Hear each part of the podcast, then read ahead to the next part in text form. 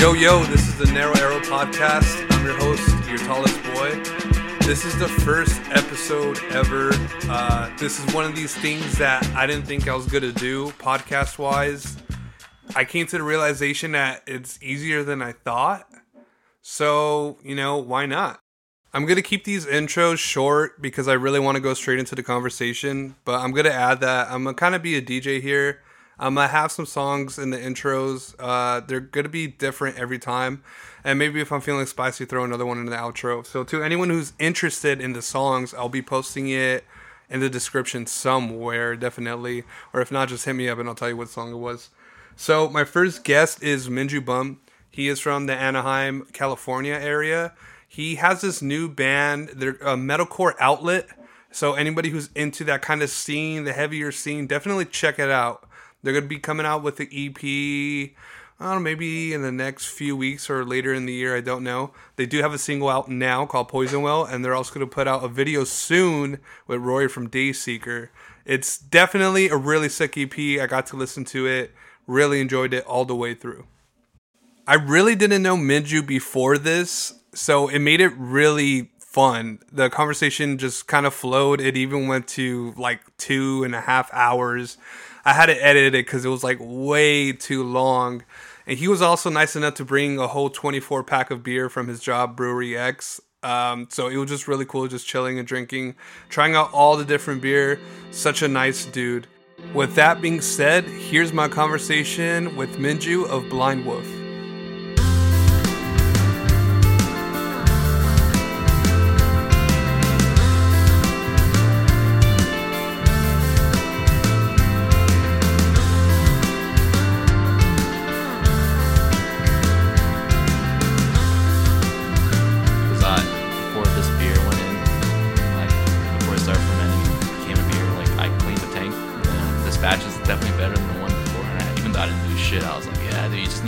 Touch when you fucking make an Asian beer.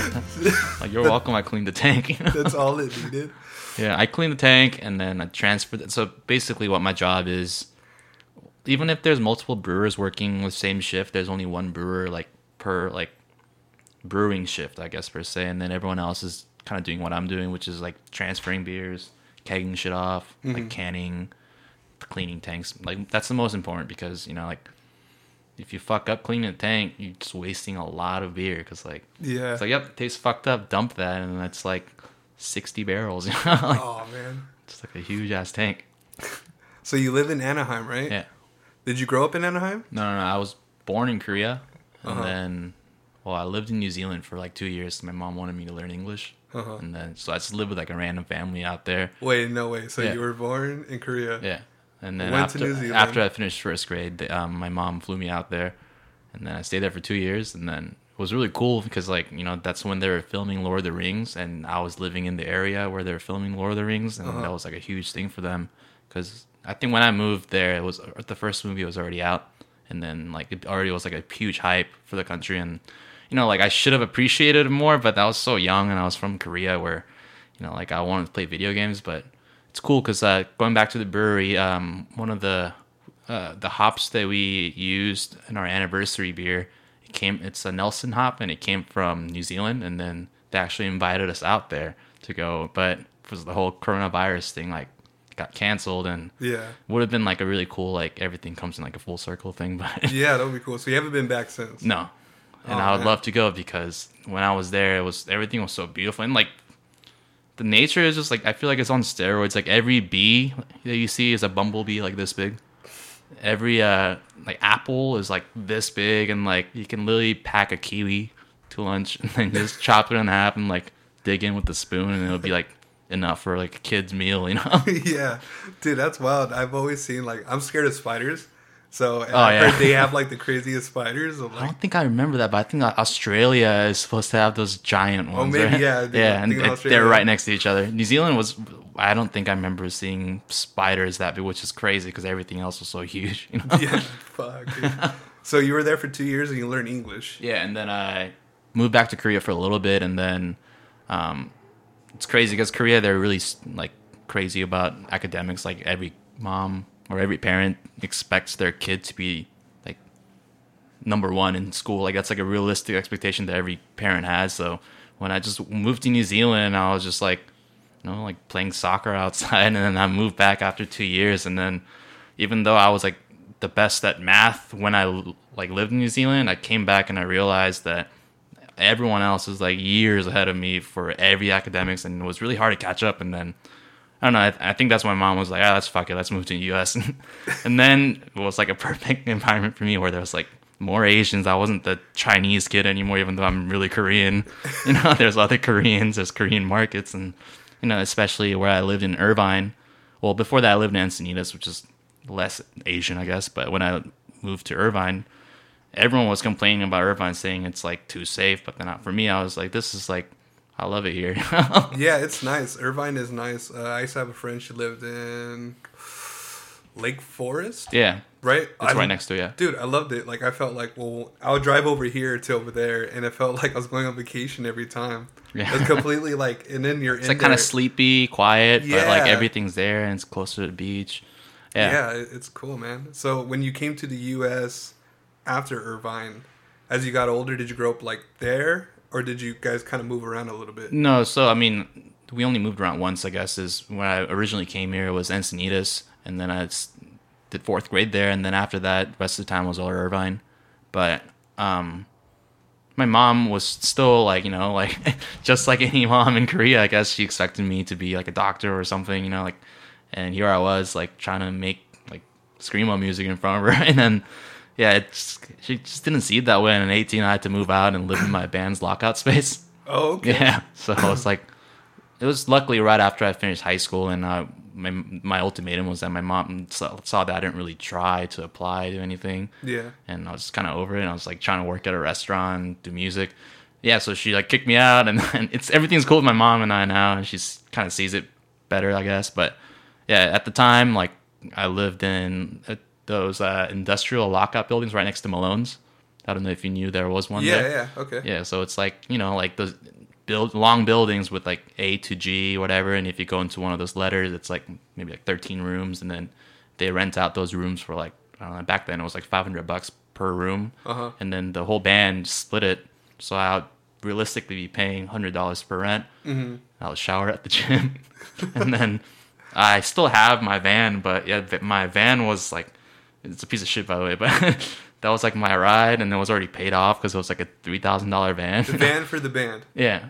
That was my first car, and I still have it. Uh-huh. I didn't drive that here, obviously, but I still have that, and that was like, since I had like an elevated ceiling with like drawers, that was like my extension of my closet, kind of. Uh-huh. Yeah. So. Dude, so similar, man. I had a van, too, and it was pretty crappy. I had to sell it after one tour because... on the way back from New Mexico back to California, it was just so done, dude. It was like a 99 Dodge, I think. Damn, dude, mine's a 95 Ford. You know, it's worse. That's so sick.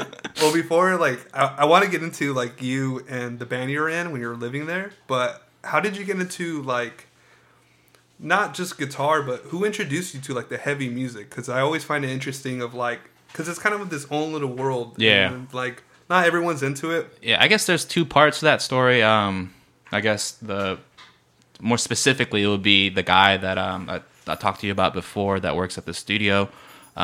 He actually was in drumline when he was a junior and I was a freshman in high school. And I knew him because I was friends with his younger brother, and he introduced me to him. But that dude was already in on the Shoulders of Atlas, and he was in... marching band drumline, and then he was kind of encouraging me because he saw that I played guitar too from his younger brother to get on drumline. And to be honest, freshman year I didn't make it because like, I just sucked, and everyone was so good. And like, you know, that guy Cameron, he was already good at drum set, but he had a really humbling experience where he had to relearn how to do like a full stroke. You know, just like because every drummer has like. You know, like, however they learn, like, they just hold a stick, whatever. But it's, like, in marching band, it's very important that, like, stick heights look uniform and you're really getting out of the way of the stick and getting the full rebound. And he actually had to, like, unlearn everything and relearn it. And I seen the effect that it had on him playing drum set. And that kind of just, you know, I think I really respected that. And then I really wanted to be in the band. And that guy, he was the one that was showing me music, like, I think back then it was like August Burns Red and Haste the Day and stuff like that. And I was kind of more into like Avenged Sevenfold, Bullet from a Valentine, Kill Switch Engage, like those kind of, you know, like the transitional metal bands where it kind of crosses from like mainstream pop influences as well as like the heavy guitar and heavy drums or whatever it is. So he was the one that kind of showed me the bands that are more on the like the core side, I guess, like metalcore, and yeah, it was like a whole new experience for me where I was like, oh, like it's very closer to like the style that I listened to, but it's definitely like, I don't know, like in ways I thought it was fresher because it was like less cheesy than some of like the lyrics or melodies that bands like Avenged Sevenfold would have, and it would sound more like raw, and that's what I really liked. And yeah, that's pretty much how I got into like modern like metalcore music. But before then, like I told you, I'm from Korea, and if I could give a little bit more background on my like family story, is that my dad was one of the first, I guess, like founders of like the MP3 player before iPod and Samsung. He used to work for Samsung, and he quit Samsung to make his own MP3 player, and then it was like a big success, and like that's why I had the money to move out to New Zealand. And when I went to New Zealand, everyone kind of saw me as a kid from the future because they're still having CD players and like cassette tapes and like that they're bringing to school in their like pockets that's trying to fit into their pocket, and that's a huge thing. And here I am like with the little device saying like, yeah, you can just download shit on here, and they're like, what? Where's the CD? You know? And then it was like, it was cool, but more importantly, it was a opportunity for me to listen to other shit that's not K-pop, because when I in first grade or after first grade, like I was so young, and I would just listen to the shit that my parents would play, and it would be a lot of K-pop. Like, everyone in Korea just only listened to K-pop, pretty much. So yeah. It was cool. Like, that's when I actually passed around my MP3 player with my classmates out there, and then they downloaded, like, Limp Bizkit, like, Linkin Park, Guns N' Roses for me. Like, Audioslave, too, I think, back then. And that's when I got really introduced to just, like, rock and metal in general, you know? Uh-huh. And yeah, they were really cool about it. I thought they'd like make fun of me for like the Korean music, but then they would actually like, listen to like the K-pop music, and then like they try to like sing it back into me, and then it was like a cool like, exchange of music thing, and cool thing at that time for me because, you know, like, I could barely speak English, and they all kind of like looked at me like the like weird kid, but then they realized like I had this shit, and then they're like, oh, this guy's cool, you know, like. Yeah. Dude, that is so mind-blowing, man, a fucking MP3. You were that kid from the future. Yeah, but then, so my dad was doing well, and I think he just got really cocky, and, like, my sister just recently told me that, like, back then, like, these big, like, newspapers and big, like, you know, companies would try to set up interviews with him, and he would literally just, like, ghost them and, like, not show up.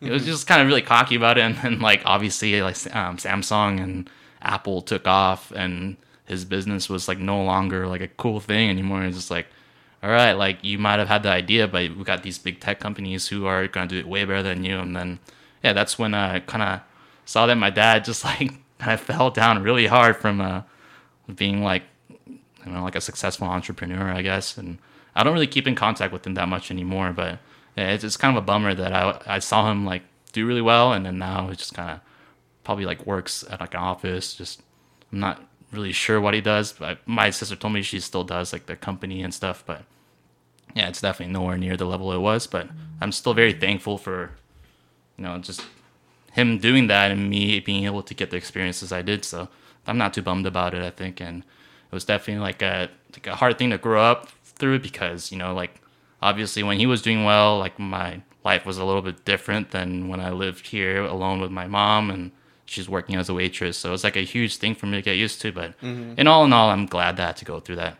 Okay. It was like overall, like it's a cool thing, you know. Yeah, definitely, you see a whole different side, and it's kind of raw too. Like as you grow up and realize like your parents and stuff, because they always kind of tell you certain things that you don't really get, and then you get older, you're like, okay, like you're at this time in your life, and then you made this decision. That kind of how it played out, and sometimes they just don't tell you it. Or even in the details where they don't tell you, where, for example, where I see that, you know, like you can go from being no one to being really successful, but you can also, that's a very fragile thing. And then you always see that in the most successful people where, you know, like you think they are having like the craziest, most cool life, but then you find out they commit suicide or so nowhere or so.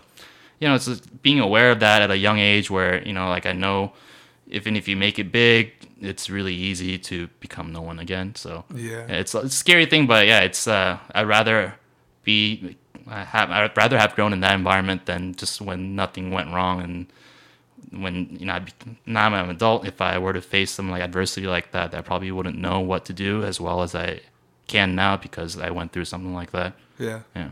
Damn. So now that you're going back forward to the like story where you're kind of living in this rehearsal studio, so you're like 18, ready to grind, you're fresh out of high school. Yeah. I'm assuming were you doing the band thing like senior year? Yeah, I mean, that's the thing, man. Like, I did the band. I was like the young kid of the band because these rest of the dudes, they were either going to college or they landed a career where I can just feel it in the air where, you know, like I'm the only one that's super focused on making sure the band will work out, and everyone's already kind of like not exploring other options, but they are getting prepared for the next stage of their life. And as that happened, you know, I tried to push through it with my drummer because he was the only one. Well, he was going to school for audio engineering back then, but since that's more in the realm of doing music with me than someone who's trying to be an engineer or whatever. Mm-hmm. Excuse me.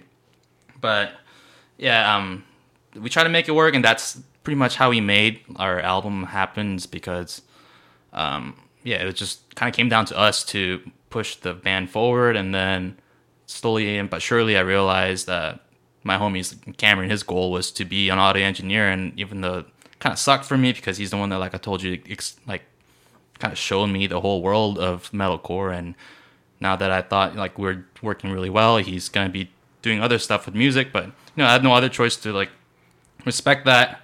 But then yeah, that all that was happening while I was like living in the lockout, so I wasn't very like, you know, like I was like kind of wondering what I was doing and kind of being sad about it, but.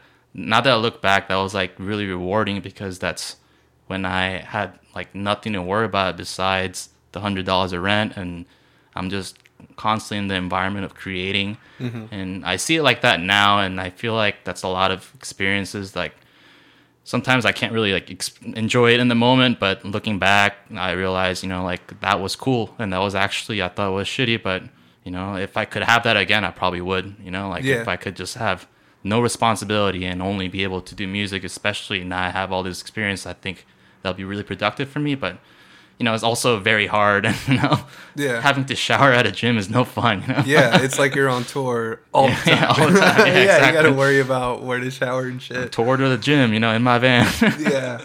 Oh, the man. Lockout space at the van, dude. Honestly, so much respect to that, because I feel like a lot of people growing up and trying to do music, and family household does play a big part. Like my parents didn't get what I was doing, like ever, and I still continue to live with them, but I'm too scared to take a jump or a risk like how you did. So like much respect, because I had no choice, you know. Yeah, well at the end of the day, I think it's just hard as fuck, because it's like you kept going, you know. You could have just been like, man, all right, you know what, like I don't know, fuck the music thing or whatever, but you know, you're grinding with it. That's, I think that's super cool, man. Yeah, I think, I mean, one thing that I always have in my mind, I feel like that keeps me from quitting music, is like I'm just like, I put too much time into this, and I haven't put any time into anything else, where if I quit this, then I'll be probably not as good as that as music, I guess, you know. And so that was kind of like my mindset that never changed, I guess, even when I was living in the lockout space. And we actually had like one Vegas show randomly, and we were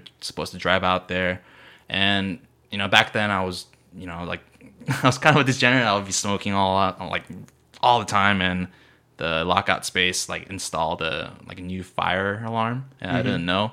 And as we were packing up to leave to go to the show in Vegas, we're all happy. Let's smoke a little bit more, and then all of a sudden, not just our room or the build, like all the unit, but the whole fucking industrial building that's like that stretches the whole street, start going off. And I was like, all right, like, I'm for sure kicked out of here, you know, like uh-huh. They put a notice not too long ago, like do not smoke in here too, you know, like, I'm cool with smoking, but just don't do it here. And yeah. I was like, so we left with the whole building just going off, right? And then it was like, all right, I'll figure out my living situation after this shit. Yeah, when they come back, I'll worry about it. And then we go to the gas station to fill up the van, And my dumbass just leaves my wallet on the gas pump. And then as we were driving down like the Riverside Freeway, like maybe like almost like 20% the way to Vegas, I'm like, oh fuck, I left my wallet there. So we sit in traffic, go all the way back to the gas station, and then it's gone. And then we checked the camera, we saw who took it, and I tried to call that company, and it didn't work out. You know, just they never gave it back. And I just, luckily I didn't have any money in there because I was really poor back then. But still, like I had my credit card in there, like that was how I was supposed to buy food and shit.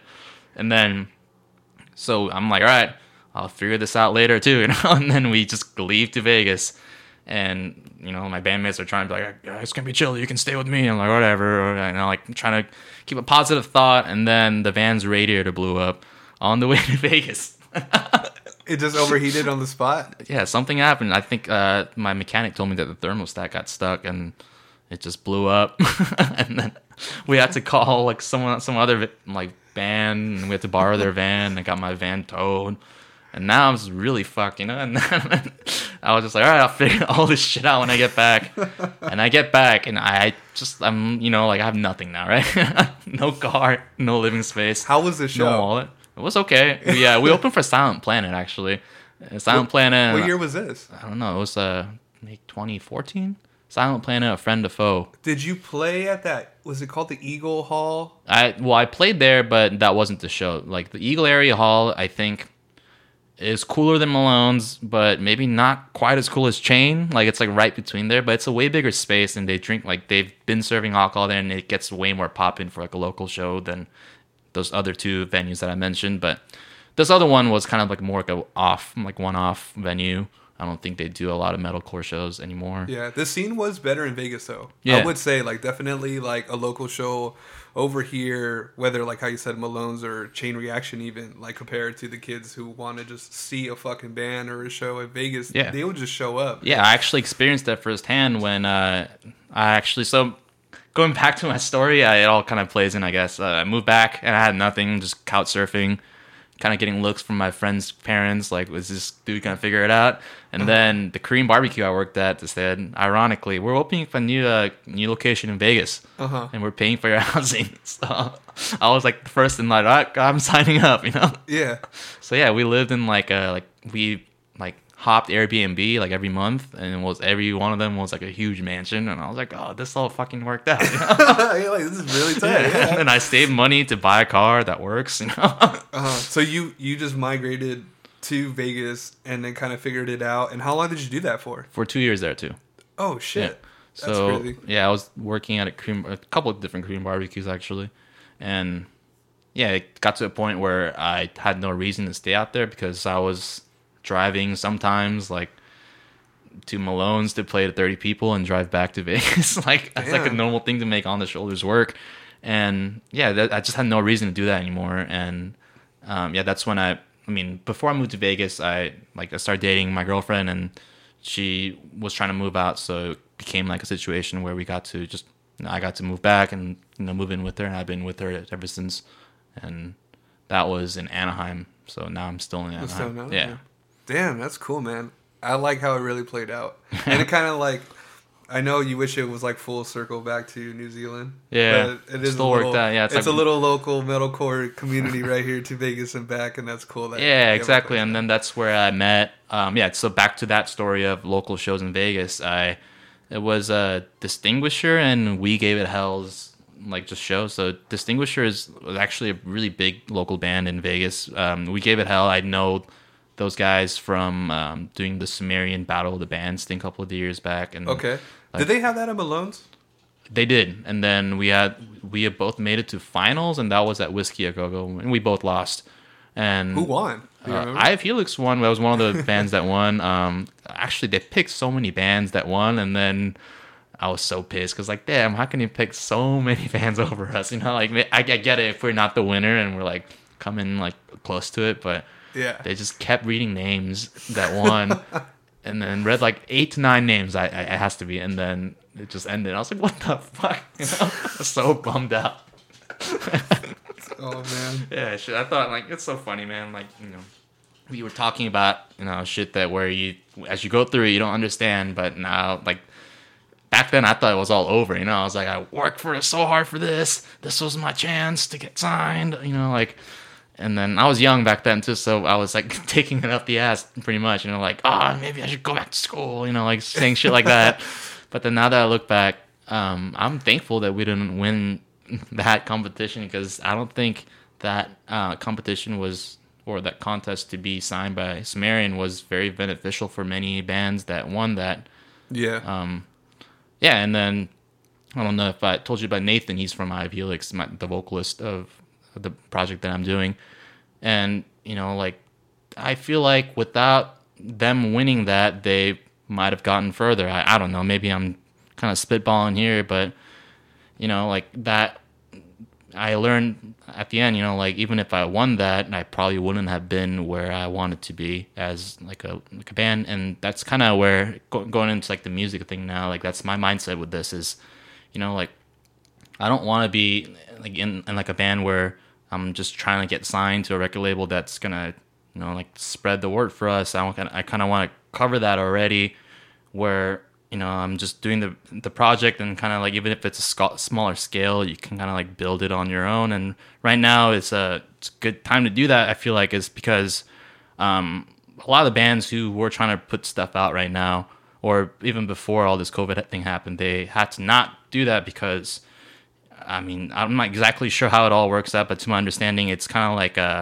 the record label backs you with a lot of funding for, you know, like music videos or whatever, like merch. And then your job as a band most of the time is to make it all back on tour. So all this music that you worked on, if you're not touring, it's pretty much not very beneficial for these companies.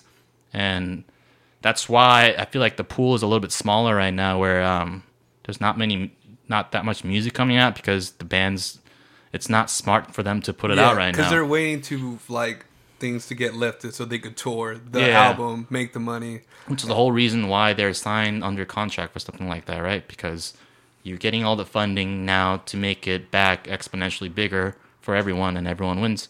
But for local bands like me, I think it just really doesn't mean anything, because you're just sitting on stuff. Yeah, you're sitting on things that you've been working on for a while, and you just want it. Now is the time to put out music for new projects, because the pool is cleared up a little bit, where, you know, there's not as many things coming out, and people are very hungry for the music.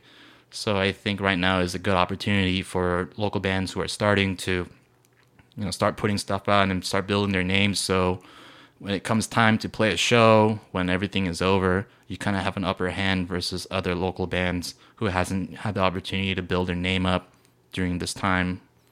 When, you know, it's kind of like back to the brewery thing, man. Like, everyone's closed, and my brewery is like the one that's big enough to stay open. Mm-hmm. And so in that sense, the competition kind of cleared out for them too, you know, where no one's open, we're the only one that's open, and we're going to take all the customers. So I kind of see that as a pattern. If you want to make it as like no one, you kind of have to like assess the situation, assess the audience, and try to get an edge somehow, you know? And I think in weird ways, I think I figured out this is like my edge, I guess, since I've been working on this for so long. And I thought this is a bad thing because I was all ready to go, and then this COVID thing happened, but then it's actually, in a weird way, very beneficial for this project. It's kind of a blessing. Yeah. Yeah, definitely. Where I think, you know, if shows were a thing right now, and my project that's put out one song, like, we can technically get on a show, but I think, you know, like, if people know about your project and are excited about it and can't see your show for a long time, it kind of just creates some kind of demand. I don't know. Maybe I'm wrong, but that's what I'm thinking. Yeah.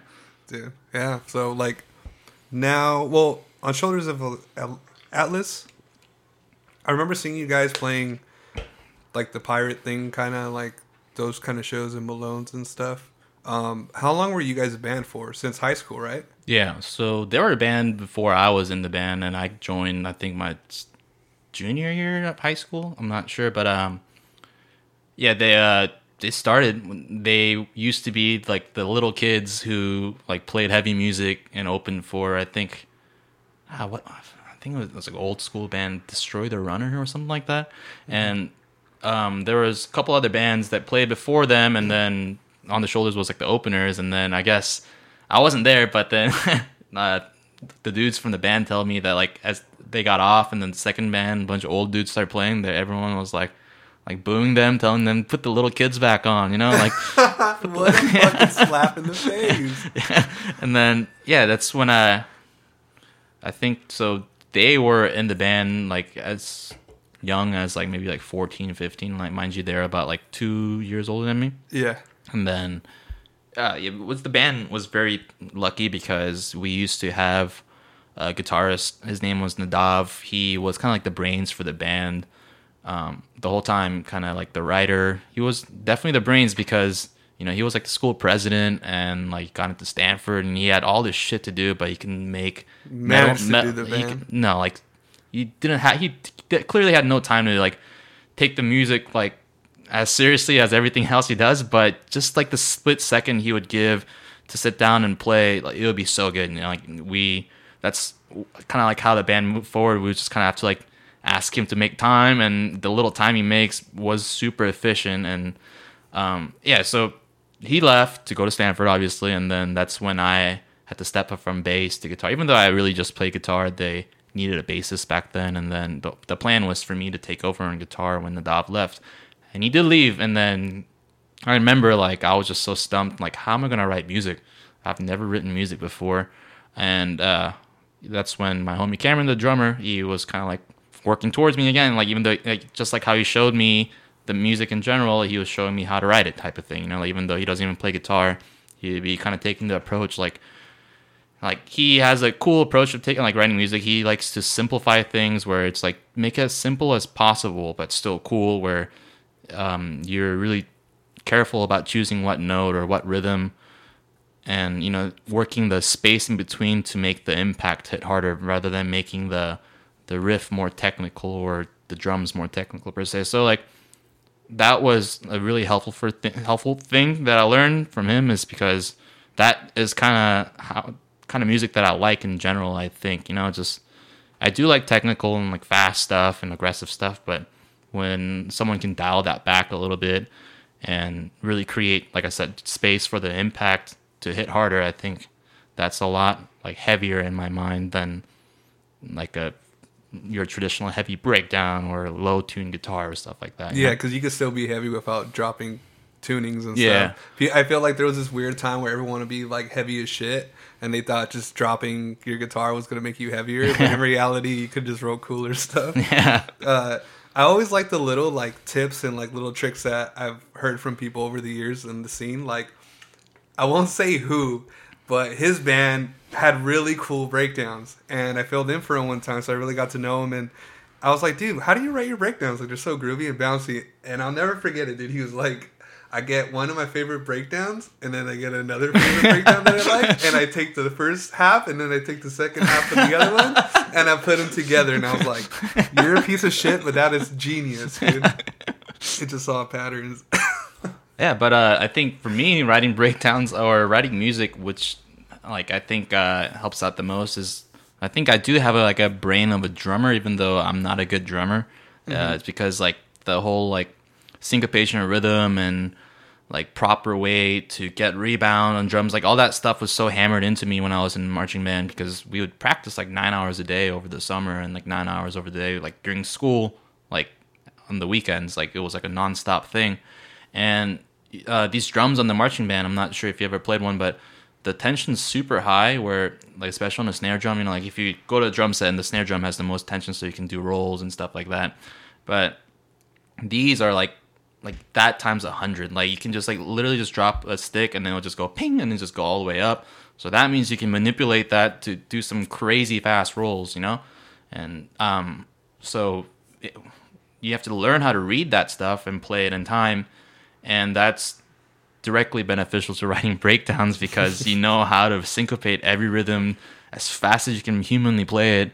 And even though you can't play it physically like that, you know how it will sound if you played it on a MIDI drum machine. Yeah. And write parts like that, where sometimes, you know, like I have to chill out because like a drummer doesn't have three hands, you know? Like, yeah. There's sometimes where I'm just kind of like, The first time I started midding drums, I was so irritated because like this looks confusing as hell, and then just leaving little things in there. I'm like, oh, and then I realizing it's not humanly impossible to do that, yeah. or just kind of ridiculous. I remember Diego from Volumes. We went to his house like early on, right before Volumes kind of like really got off. He was recording my band's first EP, and he was telling us that like he wrote some of the patterns or breakdowns just midding and just messing around with the MIDI drums yeah. and then learning it. It wasn't really like, oh, I had this pattern in my head. It was just kind of like... Yeah, I think that's a huge way I write stuff too, is I start with the drums and then I MIDI it out and, you know, I land on like a cool rhythm and then try to match that with the guitar. Hence the problem that I sometimes have with like trying to like obsess with the bass drum hitting the low note of the guitar at the same time type thing. But that's, I think, how my ideas usually come to fruition, is I try to mess around with the drums until it becomes like a backbone of like a potentially cool guitar part, even though I don't have no idea what it's going to be. Mm-hmm. And you can slowly build on that, you know, even if you, you told me that the guy from Volumes, he learned it, but for me, like, I don't even learn that. I just kind of listen to it and I come up with, you know, like a guitar that would fit. And then usually it comes out to be me writing out like half of a bar on the guitar, saving it, and then recording the second half like on another take. And then that's one measure? Yeah, and then try to like connect them into one idea yeah. by like smoothing the edges, I guess. You know, like I guess that's how that's why I think I have like the mindset of a drummer, is because I need to kind of like utilize what I know about rhythm first, and it becomes like a canvas where I'm not exactly sure what it is, but as I learn, I'm like, oh, like this note could sound cool, I guess, you know, or some, I don't know, just general techniques like that, I guess. Yeah. I kind of noticed that, like, listening to, well, to anyone who's listening, Minju's in this band, Blind Wolf, and you guys are taking off right now. And listening to your EP, I kind of noticed that, like, I was very stimulated throughout every song, and I noticed as I slowed down and saw your parts as you were playing, it's like, you had some parts that were kind of similar to the other part, but then they weren't, and they were somehow connected, and it was always changing. And then when I listen back, I get it, why I'm so stimulated. There's always something different going on and stuff. Well, thank you, man. But I think that's also when I told you about submitting my music to like metalcore playlists. They don't like that, you know. They don't like shit that's not... No, they want like a Bullet from a Valentine. No, not even that. Like... They just want like, you know, your typical... Not typical, because I don't mean to talk badly on any of these bands that make it onto these lists, but they want your kind of like heavy parts that repeat and the singing parts that repeat, and it's all kind of into the structure that you would listen and be kind of satisfying, because, you know, in a sense, like, all parts belong where they're supposed to. Mm-hmm. But yeah, that's something that I feel like I battle with, is, you know, there is that part where, you know, if I don't follow that, there's a possibility that it becomes like, I get a reception like that where someone thinks, oh, it's like kind of similar, but doesn't really repeat, but it all kind of works and it's stimulating. Or it's like, dude, like, you don't really have a structure in your music, you know? And I see it both ways, you know, where I think on the second EP that I'm working on after this one is, I'm trying to focus more on that. So it kind of builds on me saying, I like music where, you know, you kind of dial back the technicalities and then kind of focus more on the impact. That's the kind of like approach that I'm trying to go with this second one, is now that people, you know, like heard the music, or hopefully they heard the music, where it's structured like the way we talked about. And now it's, you know, giving them what we would sound like if we were to have that radio format. Yeah, kind of radio format for like metalcore and stuff. Yeah, but like then, you know, like I know it's so like off tasting to a lot of the, you know, metalcore fans when bands kind of take that approach. But yeah, it's just like, I'm not trying to be having the singing chorus happen every time, but just structurally, instrumentally, that's what I'm focusing on. Mm-hmm. And just as an offset, I will have a song that's just like way more like extreme than the first EP, to kind of like show something else in the second EP. Like, I can mellow out and also go harder type thing. So yeah, so that's what... I'm glad you noticed that, you know, that my way of writing on the first EP is, yeah, it just, it kind of, I feel like it's a lot like how my first band On the Shoulders used to write music, but just a little bit more technical. But yeah, I'm trying to write music that where, you know, it kind of covers a bigger spectrum without, you know, having the label of selling out or whatever, you know, just because you switch the genre of music too drastically or whatever. I want it to be something where people get it. And you're like, all right, like they try to change the music and it's different, but not too different, you know, like that's the lane I'm trying to find right now. Oh man. Yeah, dude, it's a really killer EP. Like, thank you so much, man. So I think I only met you and talked to you maybe one time ever.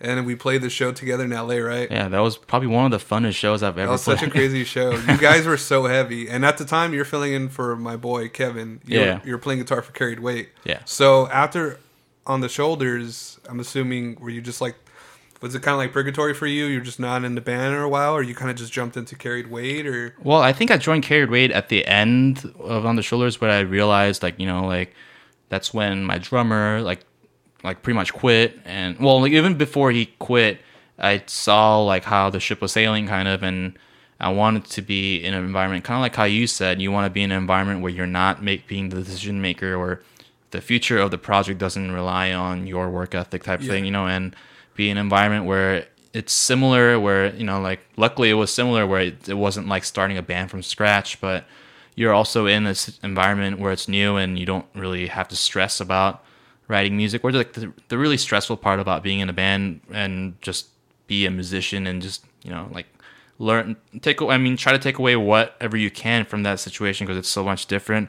And I did have a lot of fun, and I feel like even though I wasn't really writing for the band, like learning Kevin's parts definitely got me out of my comfort zone a lot, because we have such a different style of writing. Mm-hmm. And yeah, I think when I went back to, you know, being in this position where I'm like, all right, cool, like I had some time off and now I'm kind of getting impatient, where I think, you know, like doing something for myself is more in line with my skills and goals. Mm-hmm. And yeah, I didn't realize how much that took away from playing in a project like Carried Weight, but I think my writing just became way better after learning someone else's part. So yeah, I mean, I think if I think about it, really, that's how I learned guitar, is learning other people's songs, right? And yeah, it's a little bit different than other instruments where you're not you don't really read music to learn, but it's the other way around where you learn how to play guitar and eventually you might learn how to read music, but some guitarists never even learn how to read music, you know? Yeah. So you were in Carried for maybe like 1 or 2 years? I think maybe? It was like 3 years, man. No, yeah. 3 years? Oh, yeah, dude. Yeah, man. It's funny because, like, that show was, like, in the middle of, like, LA. And, like, you wouldn't think there was a show going on there. Yeah. And, like, that was so crazy. I remember it rained that day.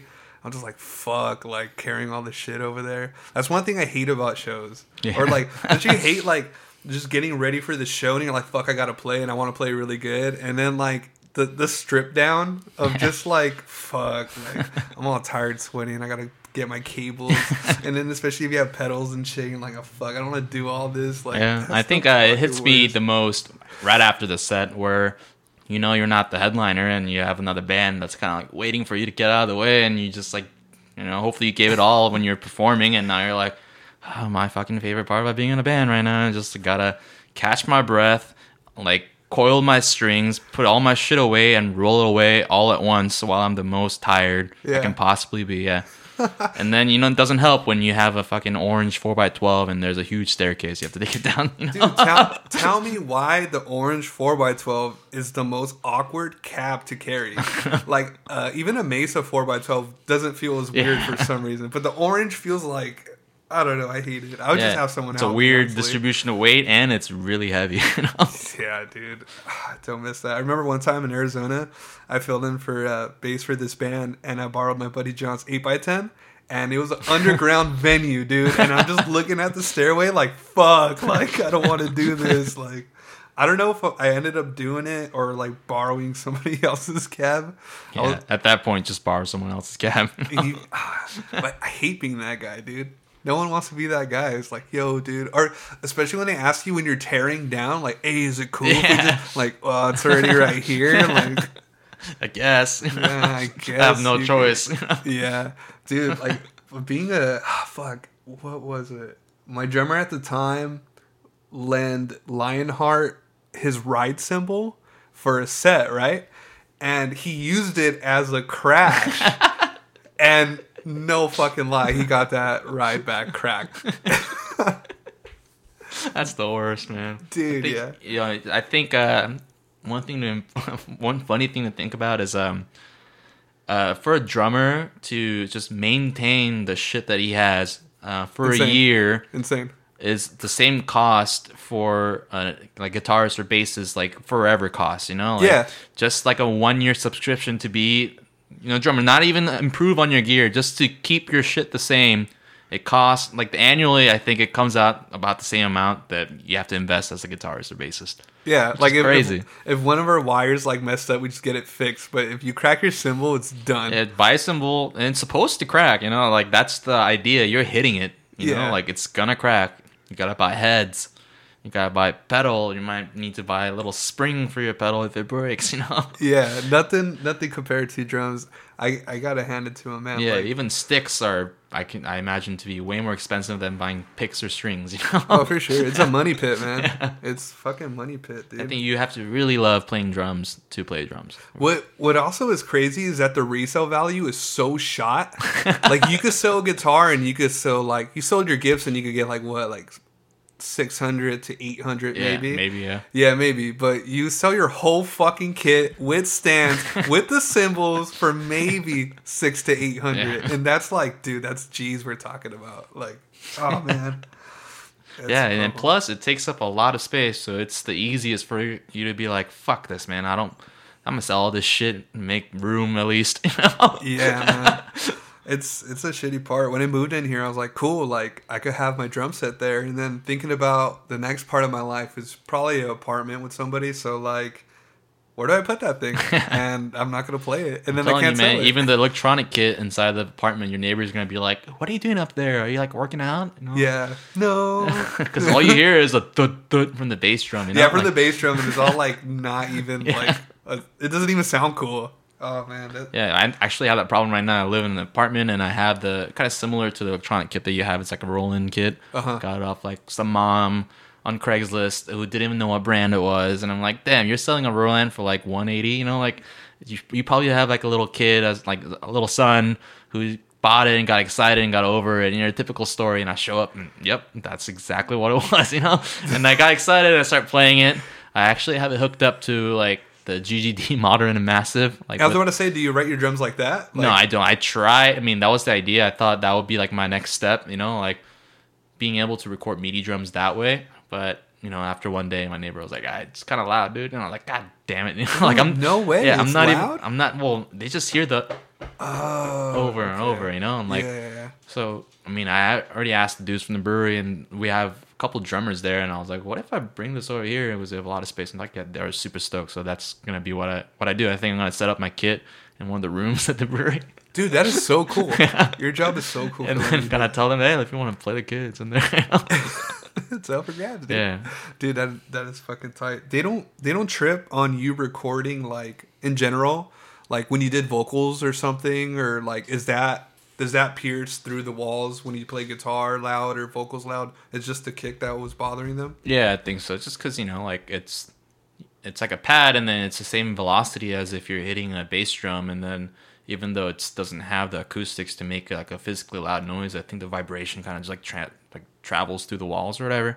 Yeah. I think maybe they were being kind of picky, but I was playing for like 2 hours, you know? Okay, yeah. And mind you, I'm not very good, so it was definitely not enjoyable for their Sunday afternoon. Yeah. You know? They learned the song before you did. Yeah, exactly.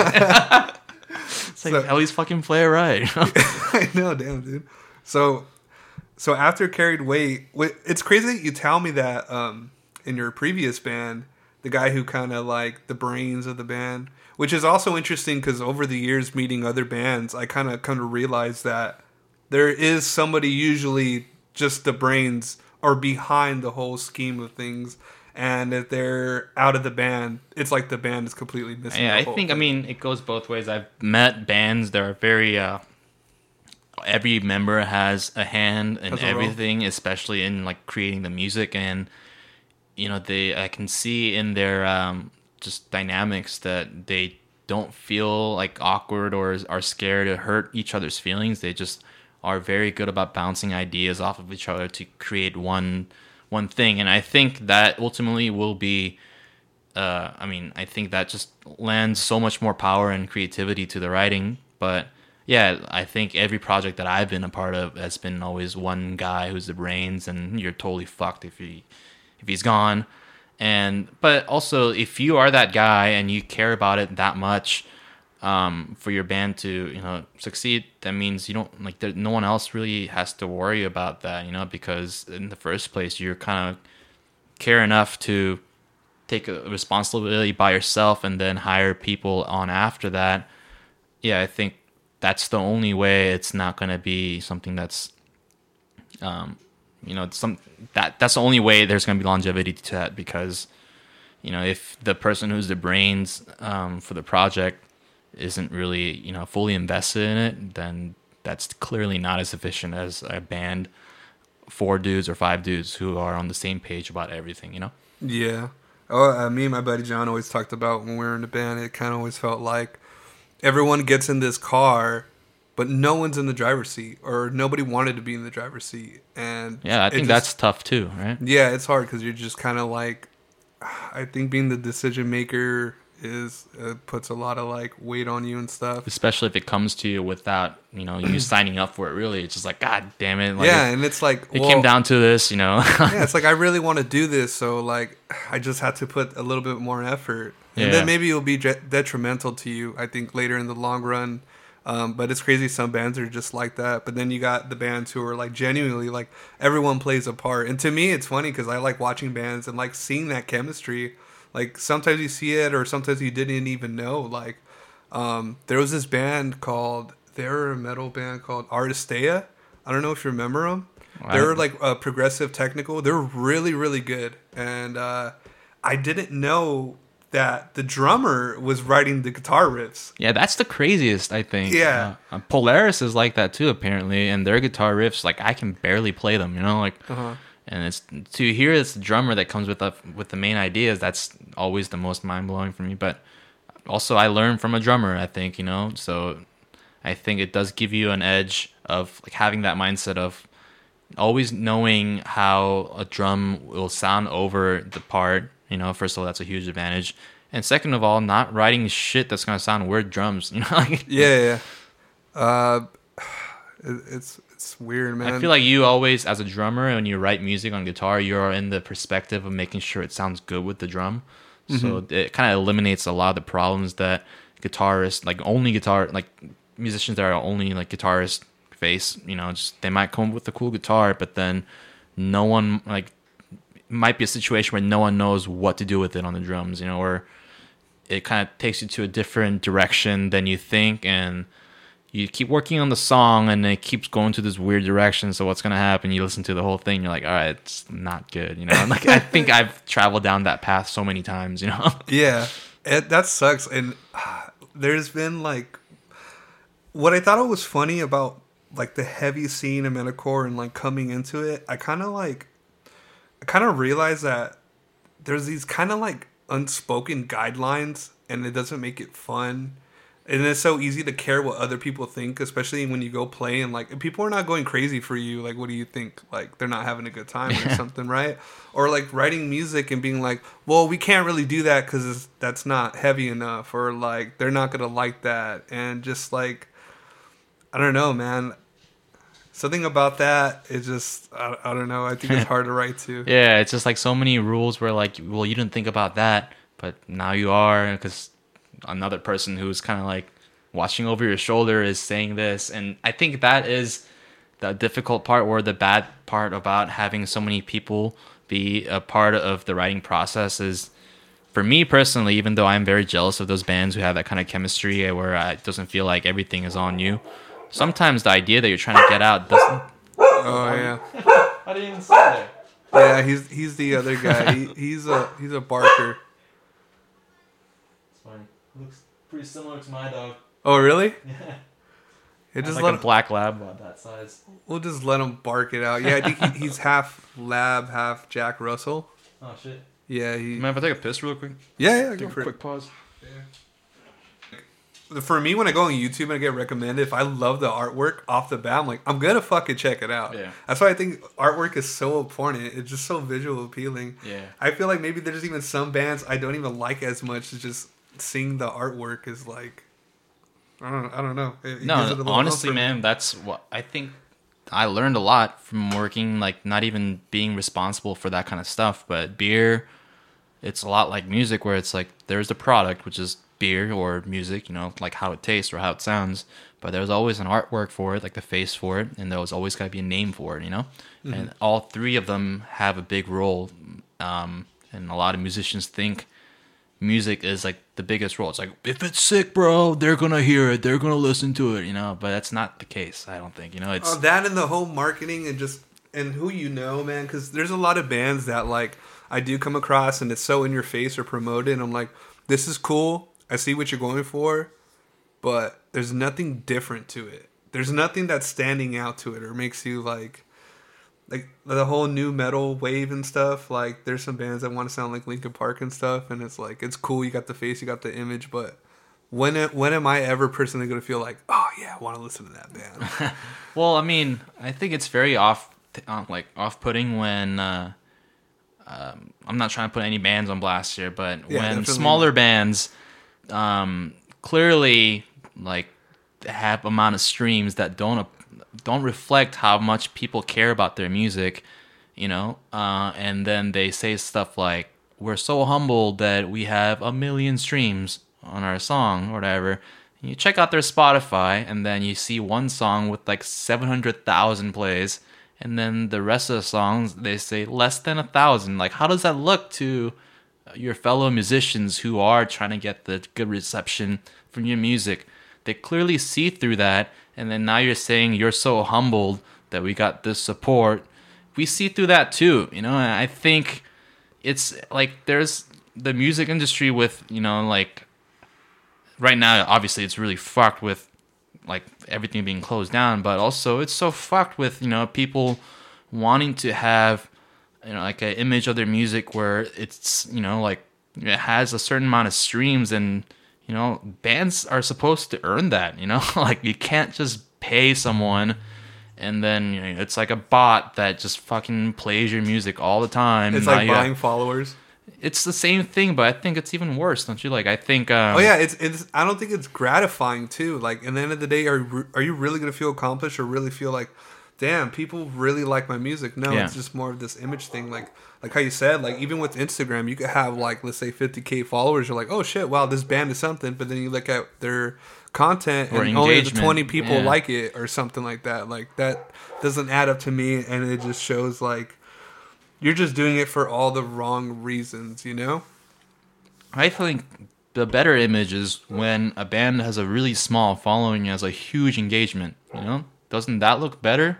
Yeah, definitely, right? Definitely. And it's crazy. Like, there's some bands that I'm pretty sure you've come across, these bands that like you listen to them and you're like, fuck, this is so cool. And they're like nobody. Yeah. They're fucking nobody. And it's like, why? I don't understand. But those, I feel like those are the bands that like really have that real connection to a fan, to the band, where at the end of the day, maybe they're not anybody, but like, at the end of the day, their songs are being like brought out in people's lives, and they're like connecting to it in a way stronger way. Than yeah, and even if it's fewer people, it has a more of a lasting impact, you know, where they're gonna remember you or be excited, you know. Yeah, definitely. Like, man, that song was sad as shit, man. I love it. Like, and there's also that gratifying part of, I think, at least for me, is finding bands that are really good before they blow up and watching that progress all happen. You know, yeah. Like. That's so cool for me. I think there's a couple bands that happened to me. Counterparts is one of them. I found their music on MySpace, and I was like, this is so cool, you know? And, like, they come to play in Anaheim. It was a place called Mirror Image Studios. I don't know if you ever played there. Dude, it's a super high stage. Where was it at? What do you mean? It was in Anaheim, but I don't know where, though. It's not a venue anymore. Did they have a big, like, backdrop thing? Backdrop, and it was just awkwardly tall, where everyone had to look up like this, and your feet are like right there. What? Yeah, I think I know what you're talking about. I've seen a video of it. Never been there though. Well, I played a handful of shows there, and So Counterparts was touring with like Shy Hulud, Dead Icons, and some other bands. It was like an impressive package, you know. Like, where the fuck is this venue? But all these bands are like pretty good, are coming through. And it was my first time to see Counterparts, and On the Shoulders got on that show, and I was like, dude, this is so cool. I shit you not, my band was the only one that was watching Counterparts, man. There was no one there. What year was this? I don't know. It's like came up in my Facebook memories, but it was like one of the first shows I played. Was this like when they had the Prophets album? They just put out their second album, The Current Will Carry Us, and I don't think it got a good reception, and they're touring for that album, and I don't think I like it now, but I don't think I liked it as much as Prophets, and that's how I found them, and they played like 2 songs of Prophets, and everything else was new. Yeah, and it was just like a weird thing where I'm like, damn, I thought this band would have been huge, and they're not. You know, like no one cares about them. And then sure enough, you know, like a little bit. Dude, yeah. And then they were playing here all the time, and I would go all the time because I love Counterparts. Yeah. I felt like it's funny you say that because I felt like that with that second album too. I was like, I love Prophets. I don't know how I feel about this one. And then they came out with the Difference Between Hell and Hell. That was my favorite for sure. That's my favorite. Yeah. I will never forget. I went to my friend's house who lived a block away from me, and we're just smoking weenies. Like, dude, you want the new Counterparts album? I was like, sure, I haven't heard it. And I was walking back home, just faded as shit. And like, I heard the first song, Lost, and I just remember being like slapped in the fucking face of how good that song was. And the production was just like miles better than the last two albums too. Yeah, you know? Everything about that album for me, and I think till today, that's my most favorite album by them. Yeah, and me too. Yeah, I just love that thing, dude. And I think especially in the vocals, man, like Brendan's vocals, to be honest, sounded kind of rough on the first 2 albums in a way, where the third album, like there is some kind of like effect with reverb or something where it really brings out his tone, and it sounds really good, I think. Even though it's the same kind of scream, same guy, but that effect on the vocals made it so much better. And I think the drummer that joined for that album, he's from one of my favorite bands. They're called Dead and Divine. There's a smaller Canadian band, and he obviously didn't rip as like crazy as the first Asian drummer that I'm like. Oh wait, this drummer, his name's Kelly. Kelly, yeah. Yeah, well, my roommate, he plays drums and he's into the scene too. He always talks about that's his favorite drummer from Counterparts for sure, and his parts were very simple, but where he decided to hit things and decided to go with it really made the fucking song. Yeah, I mean, apparently, I met him a couple times at Counterpart shows, and I told him that I really like his old bands, and kind of fanboying a little bit, and then started following him a little bit. But apparently, there's like huge beef between him and the band. You know, really? Yeah, it's like crazy beef where. Like, they're saying, like, if you support this guy, like, fucking don't listen to my band. And, like, the drummer, like, and Kelly, he came on Instagram and saying, like, back when drummers had a groove and not a semi-popular Twitch account, and he tags the new drummer. And it's, like, some kind of petty shit where I'm, like, I think that was the weirdest thing about Counterparts to me is, like, they were always so low-key about their members and, like, their, first, like, I don't know, like personal business that you'll see new people in the band that they don't say anything about it, and it's like it happens over and over again. And then for Kelly, like he got kicked out of nowhere, and then no statement from the band at all, and then it's just like news saying like, yeah, he got accused of like domestic violence, but then how come the band doesn't say anything about it, you know? And then like years later, this is like petty shit's going on where you're like, this is really weird, you know? Like if you kind of are transparent about it. I mean, I get it. Like, you don't want to like air out your dirty laundry, and there's like a fine line with that with bands and how you choose to announce what's going on with that aspect of your project. But if you kind of just leave everyone like in the dark and have them like kind of talk about it amongst themselves, I think that's gonna cause way more unnecessary bullshit. Yeah, because people could say something that was so like extreme, and people would be like, "Oh, dude, so and so said this." Yeah, this, and I happened. Think the only thing the band is thinking about at that point is like, "Why are you talking about it? You respect our privacy, dude." You know, like that's not gonna happen, man. Like it's out there. Yeah, dude. People know like they're not gonna go out of their good conscience to go like, "All right, even though this is really bothering me and like I'm curious about it." I know he's going to be weird about it if I ask about it. So, like, that just creates some weird shit, I think. You know what else is weird? And I've seen this with two cases of my good friends and other bands that I've met, is when members are completely not original at all, but they take the name and they take it to another level, or they just piggyback off everything from before. I was thinking about that yesterday. Dude, that... It sucks because I've seen it from my homies, and for them to happen... It's funny, I have like one where my homie's the Hurt one, it was his band, but then they recruited another homie of mine that decided to carry it on. And seeing both aspects is just like, I don't know, that's so not right, man. Like, and just some bands are just like, dude, just start over. I think the prime example to talk about is Of Mice and Men. Mm-hmm. Don't you think? It's I heard their new song actually just yesterday. I think it was called Obsolete, and it's not bad at all. I mean, they went through couple different styles, I feel like, but it's definitely one of those things where the initial blow up of that project is kind of what's carrying on that project now, you know? Definitely. And yeah, it's like now you listen to it and you're like, man, it's pretty cool, it's not bad, but if it didn't have the name Of Mice and Men behind it, would it actually have this kind of reception, you know? And like, I'm not trying to knock them for that, because they are great musicians, and from what I hear, they're good people, but is that gratifying for you as a musician to know that you're piggybacking some kind of like relevance because of the name that it used to have? For a group of people that aren't you guys, you know, like, how do you break out of that? I'm like, I feel like if I was in that position, that would be something that I have no idea how to break out of, or just have to kind of accept that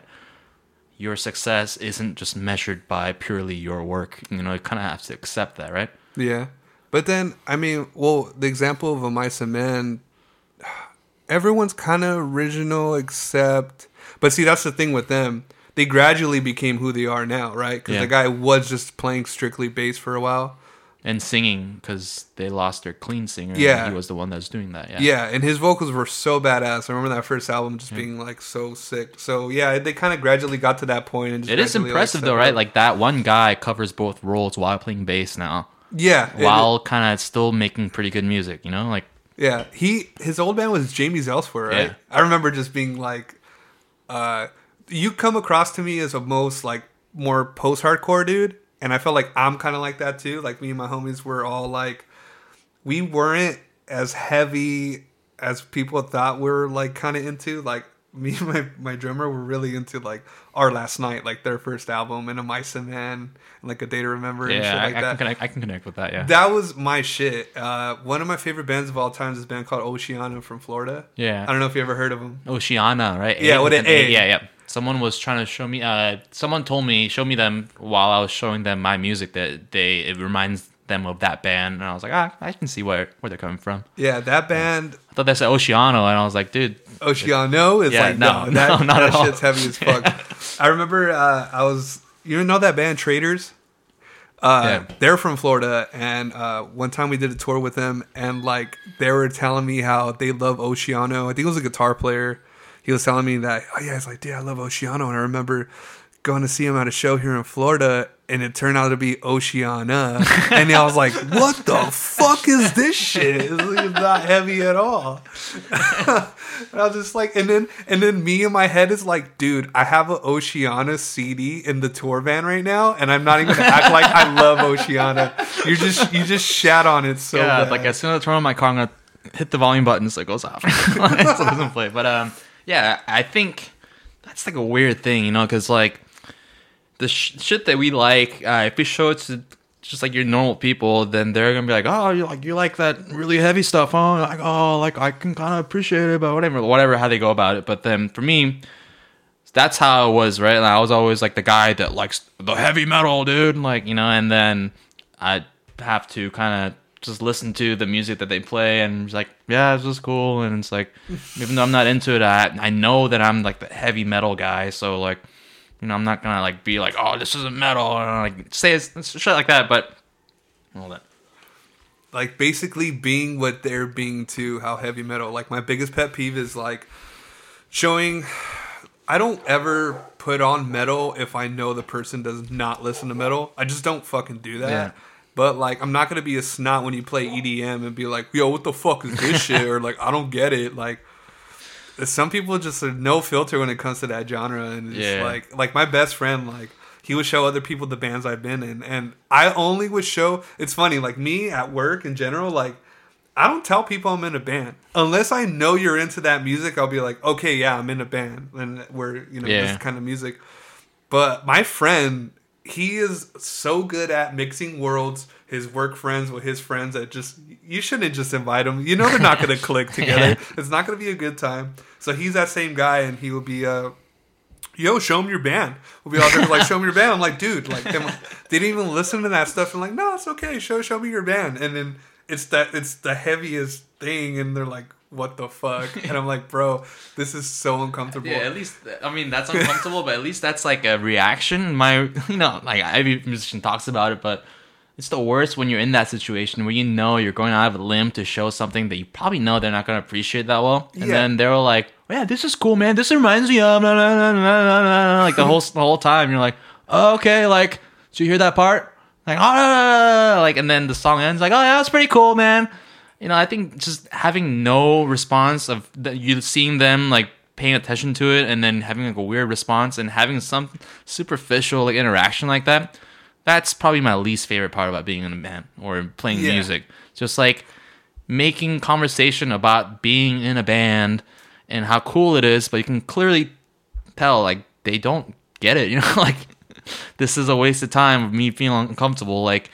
Maybe if they felt super uncomfortable, like hearing this is really heavy, it kind of leaves the impression like, yeah, that guy makes like some crazy stuff, man. And like, that's better than just like, oh yeah, that guy was in a band, man. Like, it's pretty cool. Like, that is true. That is true. I haven't seen that perspective. Like, they're blown away of how crazy it is, and they're kind of stoked on it. Like, well, not even if it's not stoked, it's like, yeah, I don't know. Like, I don't know how I feel about that. You know, like, I kind of like that reaction more than just like, you know, like, hey, bro, that was sick, man. Like, you play metal, huh?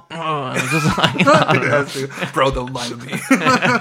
You don't have to like it on Spotify in front of me, right? But yeah, so I come from that, and then me, when I got hired at the brewery, like in the front, like in the tap room, like the beer tenders, they don't really listen to heavy metal or anything. But if you go back to the brew house and the cellars, all the brewers, they're into like extremely heavy metal music where...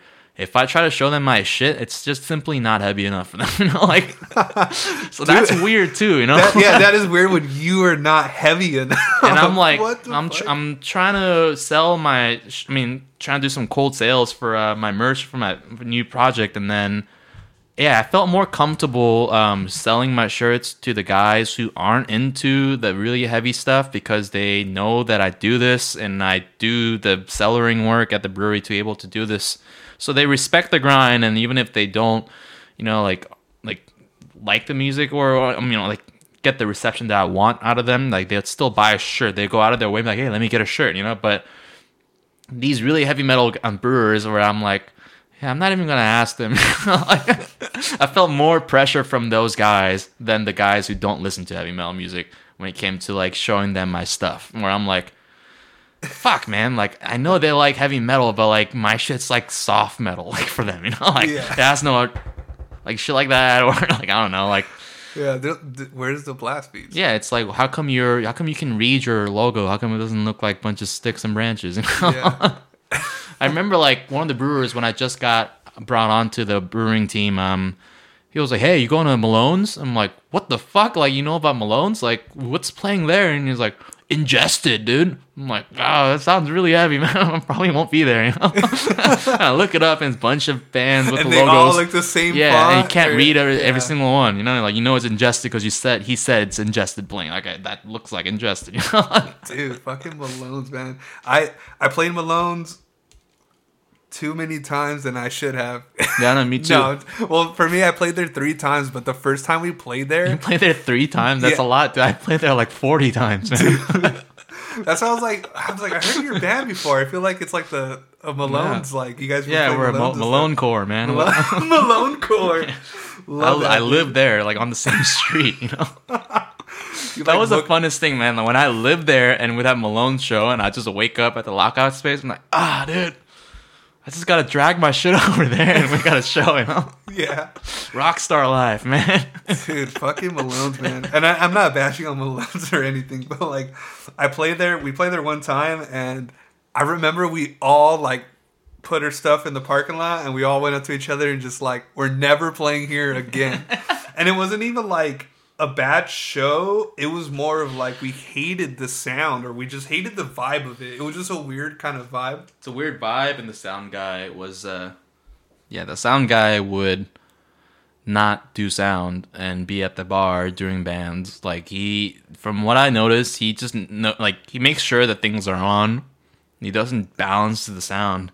He goes to the bar and drinks, and this has happened when On the Shoulders was playing, and my friend Cameron, he was going to school for audio engineering, so he was very keen to pick things up when someone's not doing their job. And then he just looks over and he shakes his head and he's like, he's fucking hammered, dude. Like, I was hoping that you were going to say that he hopped on the fucking board. He did. Dude, yes. A couple times he did, yeah. It was for I Have Helix's, like, couple last shows where, like, you know, that's where my vocalist is from, and that's also the guitarist, like, they recorded all our shit for On the Shoulders, so we have a history with that band. And you know, from him, like, you can tell, like, he wants to send them off the right way if it's gonna be their last show. And the sound guy is a fucking motherfucker from Malone's, you know. So yeah, I told him, like, I got this. He got on the board. Dude, that is so funny. Did he, like, see him do his job and just not give a shit even then? Yeah, like, he just like, oh, whatever. Oh, that's cool. Yeah. Well, I remember he, we were playing a show, and my other guitarist's amp took a shit, and then we had to, like, ask someone in the crowd for their amp, and then it was, like, a Line 6 spider head. Yes! And it was just so noisy, you know, and then we set it up, and all you hear is... And the guy, I shit you not, he's like, can you turn on the squeak, please? And I swear, like, I was too young or whatever to pick up, like, the shade of that comment. But I just looked back, and my guitarist is fucking, like, he's about to lose his shit. It's like, yeah, bro, like, let me fucking turn down the squeak down. There's a squeak knob here. It's a Line 6, you know? Like, yeah, the squeak's down. Is that better, bro? Try the squeak on green. Dude, Line 6, man. Fucking, you remember that band, Destruction of a King? Yeah. I think everyone in my band, in that old band, like, really liked those guys. Oh, I did too, yeah. Dude. They were so good, man. My, I got to know George. What's the second, what's the new band called again? Lolo. Yeah, that shit's sick too. They're dope too. Did you go to their show at Malone's? I think their first show was at Malone's. No, I didn't go, but I definitely listened to their EP a couple times. And there's a lot of cool songs on there. Yeah, they're sick. George is... Well, he's in the band and in Low Love. I remember one time we played together, and he borrowed someone's Line 6 half stack. And when I met him, and after we were cool, I gave him shit about that. And he's like, "But did it sound good?" And I was like, "Yeah, you made it sound pretty good, actually." So, like, yeah, fuck it. Like, I ain't tripping.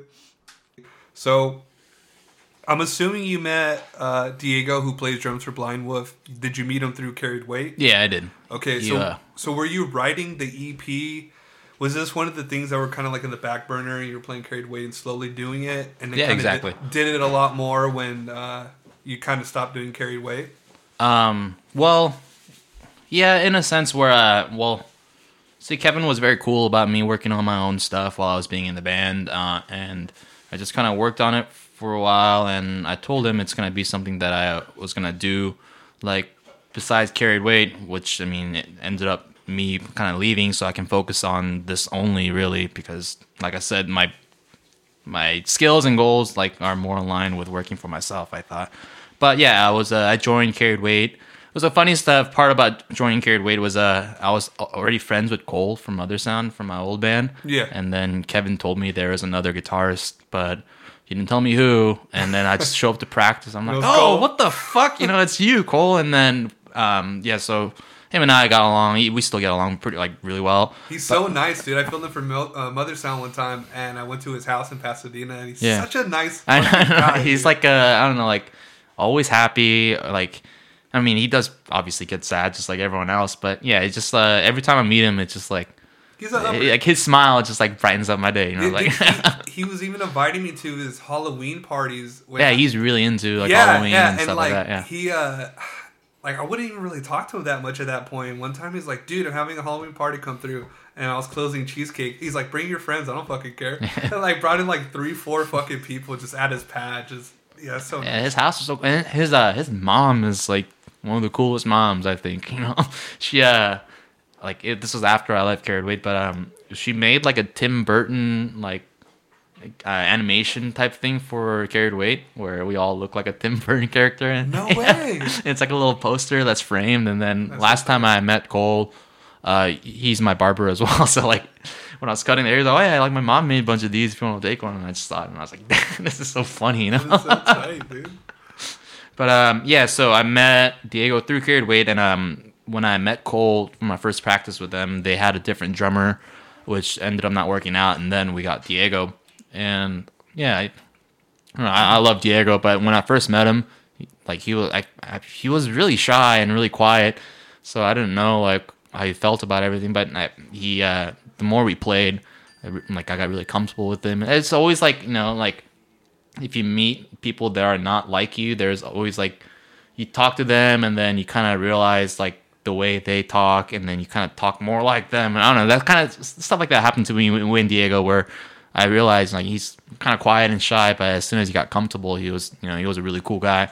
And, you know, I don't know. It's kind of weird because, like, he's still in Carried Weight and I'm not, and I don't want it to be weird for him at all.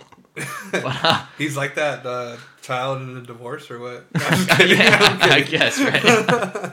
And, you know, like, I know he wasn't Carried Weight, and he wants to be, like, you know, very present for Carried Weight, and I don't want to take it away from them. But now it's like the situation where I'm like, yeah, like, I don't want to ask too much from him at the same time, because, you know, like, I know he plays for the band that I used to play for, and, you know, like, we're kind of sharing him, you know, so we're at that. And also the guitarist I tried to try out was really good friends with Diego.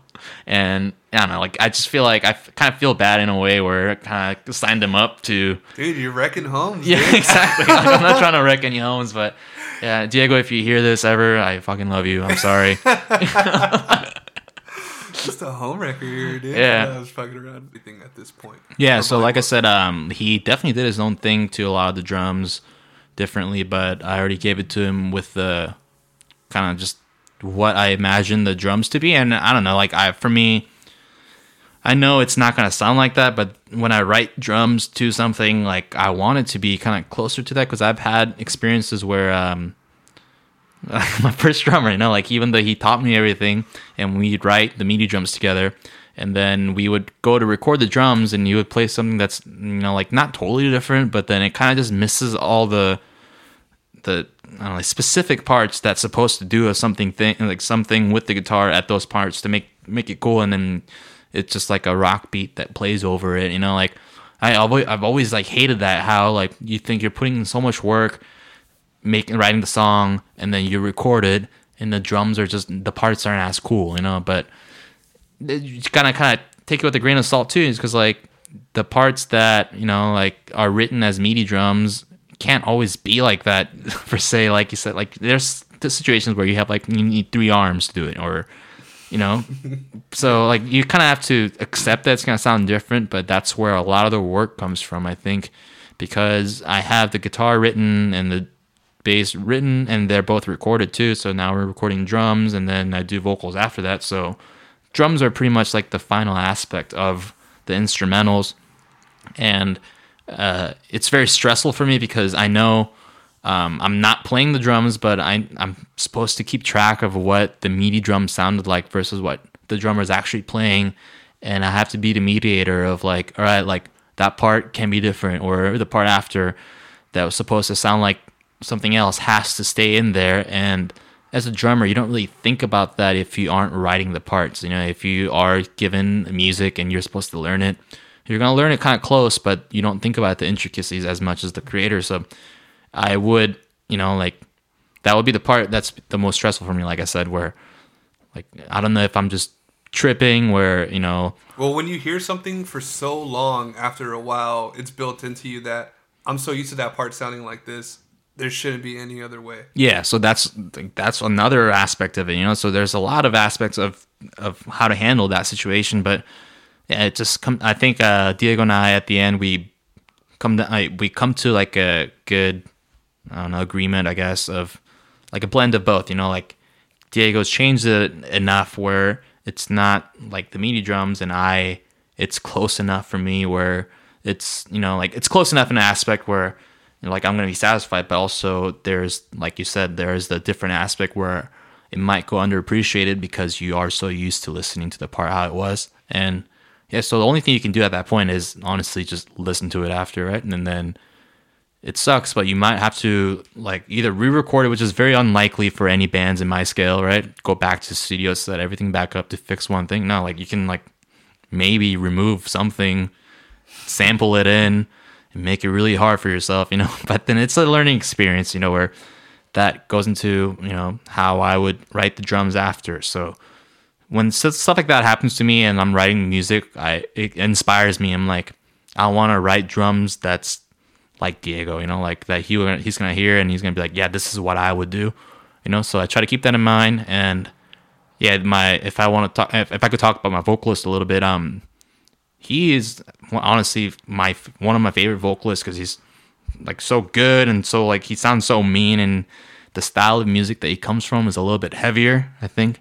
Mm-hmm. And yeah, so that's what I've been trying to focus on. Like, I know we talked about, my second project, like my second EP that's going to come out. It's, even though it is written in a way where it's structurally like easier to digest than the first EP, I think, in a lot of the ways, it also complements Nathan's style. So that's, you know, like, so I think that's like the formula that I'm going for, is even though it's more simply structured, and I don't know, in ways it might even be like radio-like, it's also written in a way where it complements everyone, sounds better, and it's less of, even though it's me writing most of the music, I'm taking with the perspective of who's going to be playing it and what kind of style they have, and how the platform that I'm bringing to them is actually better than the first one, you know? So that's what I'm focusing on now. And when you got Nathan, he's your vocalist, right? Yeah. Was that kind of something you always had, like an idea floating in your head, like kind of working on this project and I want him? And he doesn't remember this, but when I Have Helix, his old band was not a thing anymore, and also around that time, that's when On the Shoulders wasn't a thing anymore. After a couple months, as soon as On the Shoulders was done, I was like, all right, I'm still gonna do something, you know? Like, even though I was playing in Carried Weight, I was like, I know I have a couple of music written.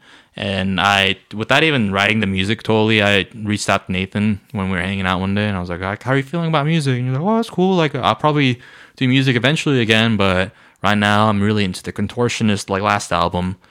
And I was like, okay, and I check it out. And it's like really mellow, like atmospheric, and yeah, all singing. Their newer stuff is more like that. Did you ever get into that band? No, not really. But he's really into that band. Dude, like between The Buried and Me and stuff like that. Listen to Exoplanet by the Contortionist. Okay. It's more heavier. I think it's maybe their first full length. You're gonna fucking love it. Yeah. Yeah. Yeah. Well, like that's when that's the only time I reached out to Nathan, right? And then I realized, all right, cool. Like, if he wants to do music again, even though he's a really good like metal vocalist, he wants to do something different, you know? So like, when someone tells me stuff like that, where it's like totally like a bigger picture and it's totally different. I mean, like, it's like a big picture that they're seeing and it's totally different. I don't bother to like kind of be like, hey, like, but I'm still doing this, let me show you. Like, so I didn't even like entertain the idea. And yeah, I was, you like, can't force somebody to really do it, and like in the long run, you want them to be about it. And back then, he was like getting hit up by bands like Fallujah and like Lorna Shore, like to be their new vocalist. And then he was just like, no, like I don't think I want to jump into like a project where it's already super successful and I'm the new guy and trying to make it work, you know, like coming from a band like I Have Helix where he had a lot more control on, you know? Mm-hmm. So, I mean, that's how he felt. But then the only part he told me was like, I'm trying to make music that's like this. And I was like, okay, cool, you're not the guy. You know, that's all I thought.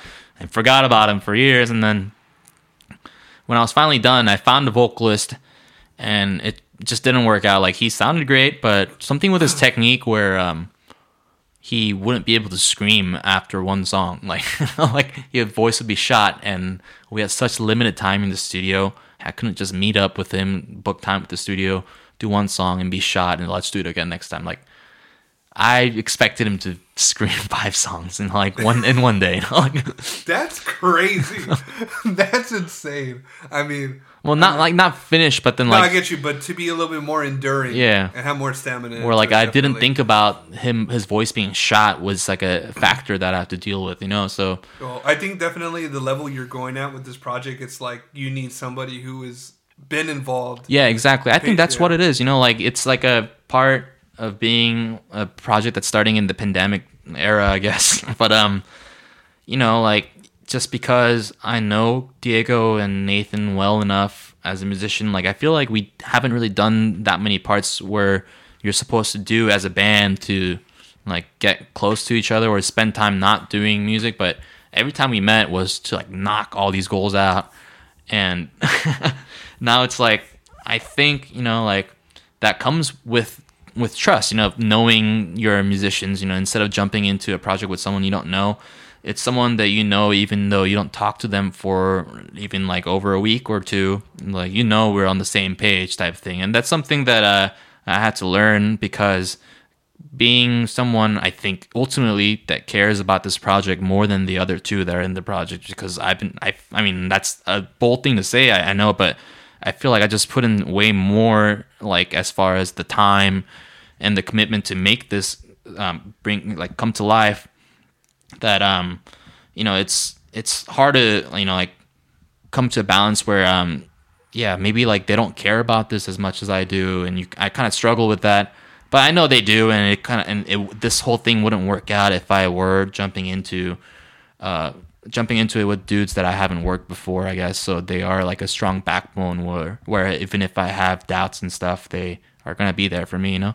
Yeah. And yeah, it's I feel like it's a lot to ask for, especially from Diego, who is involved with, you know, like, people who might have been part of this project or been part of the project that we were both part of before, and Nathan being like a father of a child, where like can't really like ask too much time away from either of them, you know. So it has to do with this trust thing where I expect them to do their part at home, and when we meet up, like, we're not learning stuff, you know. We're here because we practice at home, and we don't meet up that many times, or we haven't, because of the things that have been going on. So, you know, if you're not prepared, then like that kind of trust kind of goes away, type of thing, you know. But yeah, I've been very lucky to have these guys as the backbone, where I feel like I ask for a lot more than what they are, you know, they have the time for, but they continue to make time and make it work for me. So yeah, I'm very grateful for that.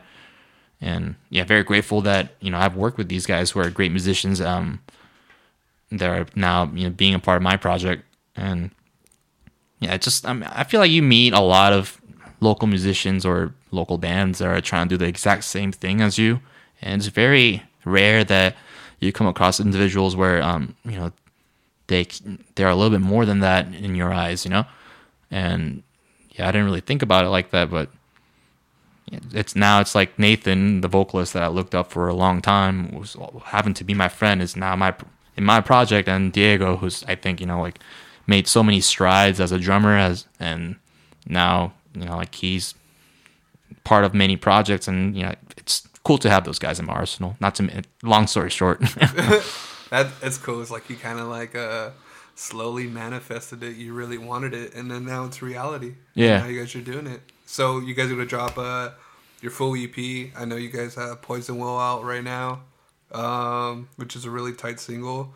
What's gonna be the next one? It's called Revival, and it features Rory from Dayseeker, and that's probably our lead single, I guess, because our EP that's going to be dropping is going to be titled Revival. And what's, I think, is very special about this EP is it has a lot of guest features that a lot of, you know, people would be excited about, and also accomplishes so much more than what I could have done just with me. I mean, just having Nathan to do vocals as a whole thing it's like the greatest thing, but to have these great vocalists who are able to do different styles that Nathan, having 4 of those features on like 5 of the songs is very cool, because I think it's gonna, you know, like, it's definitely a tool that I'm using and that I'm trying to, you know, get more people to like check it out, I guess, you know. And I think I involved like similar enough artists where if they like one, they're gonna like the other one as well.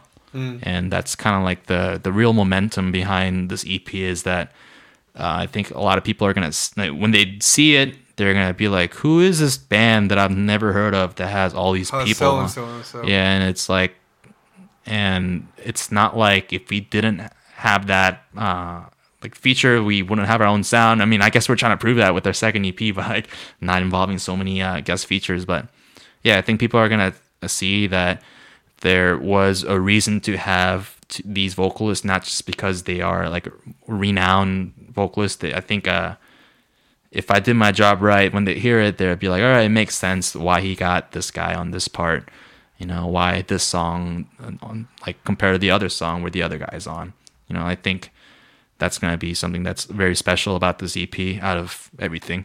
Yeah, is that it involves so many vocalists, including Nathan, that people are going to be excited about, and hopefully I get to put it out in front of a lot of people and they all hear it. Yeah, dude. Very curious before we wrap it up. Speaking of guest vocalists, how did I think his name's Shaylee? Yeah. How did that come about? Because I think that was one thing that stood out to me. I think when you posted a video of you doing the solo, yeah, thing, I immediately knew it was him without even reading anything because his voice kind of really stands out. Yeah. And was that something you always had planned, or just? Well, first of all, yeah, like I agree with you. Like he, I'm a big fan of his voice, especially in Of Mice and Men. I know his other project, Dayshell, which is also cool. It's all him singing, but him having his kind of voice as like the buttery smooth part of like the chorus, like your typical, well, not typical, but like your traditional structure, like we talked about, if you're going to have heavy parts and melodic parts. I think his voice works like one of the best ones as like the contrast to like a screaming vocal. So that's just how I've always felt about his vocals, and I didn't really think that he was ever going to be a part of this project or anything because I didn't know him. I met him maybe once as like a really young kid when I went to Warped Tour, and, you know, and like made him sign my tank top or some shit like that, you know. But he ever since he was out of A Mice and Men, was doing Dayshell, I followed him, not only because I really like him as a vocalist, but On the Shoulders played for like an all-stars tour, and we opened for one of the dates, and Dayshell was right after us. And from then I just really wanted to see, like, track their progress. And to be honest, I don't think they blew up to a point where I think they were going to with Shaylee's skills. I mean, he's a great musician, but I think his voice just does so much better in like a contrast way, where he's the clean singer of like a heavier project. I think that was the lane that a lot of people found his voice to be good on. And as he was being more DIY, which with Dayshell, and looked like he had a couple members involved, but now it's just all him. He started doing a lot of things to like raise funds for his band. And one of the things that he did was, I don't know if that's what it was for, but one of the things that he did was, hey, like, if you want me to sing on your shit, just send it to me, and then if I like it, I'll let you know what the price is. And it was simple as that. He just heard it, and then he's like, yeah, this is your price. And if you want it, pay it. And I was like, okay, I'll pay you. And then as a professional musician, he just sent me like something really good with like multiple layers and stuff, and like within a week. So he was very professional about it, where I paid him and he delivered, and I was like, all right, cool. I don't know who's going to do vocals. I don't have any vocals.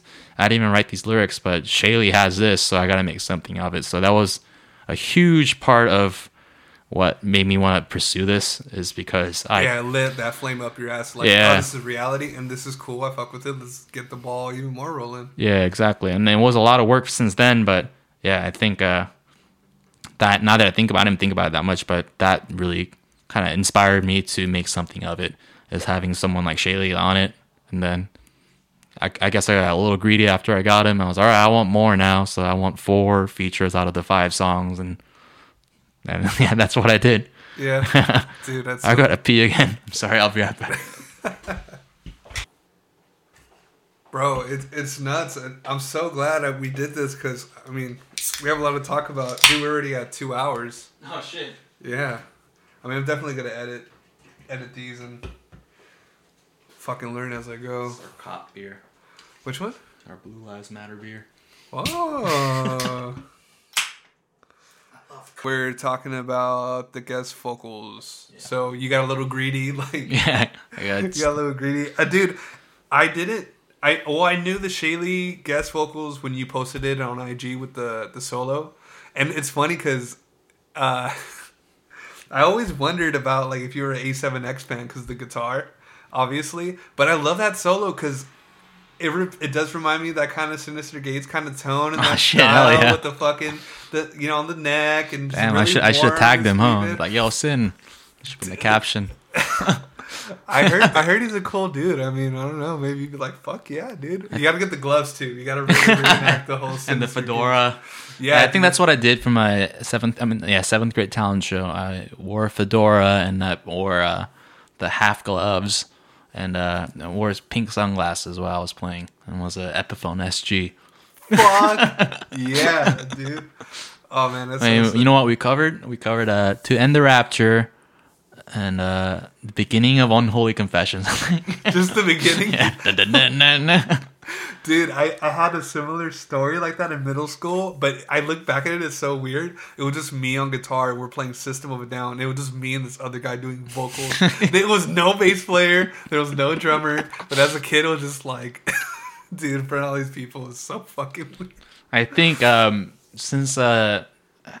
feel like a lot of us, we are doing metalcore music. We're first generation, we're never like, oh yeah, our parents did metal, so we're always the first one. So I feel like now we're aware, or we're remembering about the embarrassing, middle school first band experience, really. I think when it comes time, if we do have children and our children become musicians, we know for a fact that's the time to film them. They're gonna want to look back at this. They're not gonna want to look back at this at some point, and then they're gonna want to, and be like, "Fuck, it's worse than I thought. Yeah, it's way worse." Yeah. Why'd you record this? But I'm thankful you did. Oh man. It took me back to memory lane, dude. I can't even get into it. Just so bad. Yeah, I know. I think. I did it 7th grade, and I did it with a bunch of 8th graders, and they were all pretty good. Mm-hmm. And then I thought I was a shit, so I was like, all right, next year I'm going to do it too. And then, I think I fucked up, or the drummer fucked up. And, I talked to my friends after, and they're like, yeah, it sounded like you guys fucked up. God damn it, That's the worst, dude. I think we played Muse for my second year. What song? I think Hysteria. And then we... that's when I was still in my very Asian phase, and I was covering Canon Rock after too. You just whip out a nylon after the Canon Rock. Have you seen that? Like the electric version. Yeah. Okay. It was like one of the first guitar videos to go viral on YouTube. I think. Right. Yeah. And then that really inspired me too. I was like, damn. I never seen guitar played like so cool before. It's like a fucking little kid. I'm moving from New Zealand back to Korea. I'm watching this and damn, I could be that Asian guy. Dude, you ever see that guy? I think it's called K-Mac on YouTube. No, I don't think so. He does these funny guitar videos, but he has this video has 6 million views. It's me playing Dragon Forces Through the Fire and Flames without knowing it. And Herman Lee, the guitar player of Dragon Force, is doing a reaction video to him. He's like, oh wow, 6 million views. He must be amazing. And that video is him not making fun, but just playing fucking gibberish, dude. Just absolutely not fucking doing it. Herman Lee's like, God damn. He's like, I think he played 3 notes right. Fucking Herman Lee, man. Yeah, dude. Fuck. He was almost cool. Right? He was almost our Bruce Lee. Just the guitar? Dude, yeah, with Dragon Force. Was that in the Guitar Hero kind of? Yeah, Guitar Hero. It was the last song, right? And it's if you beat the song expert, then you are a Guitar Hero type thing. But yeah, I feel like after William Hung kind of brought us back a couple years with Asians, it was Herman Lee after, and I was like, oh, God, you're almost cool, man. Almost cool, but something about you is really gory, Yeah, what happened? That was just it, right? That was plateau. No, I mean, he's actually a good guitarist. I see, I think it was last time I saw him he was doing a shred battle with Jared Dines.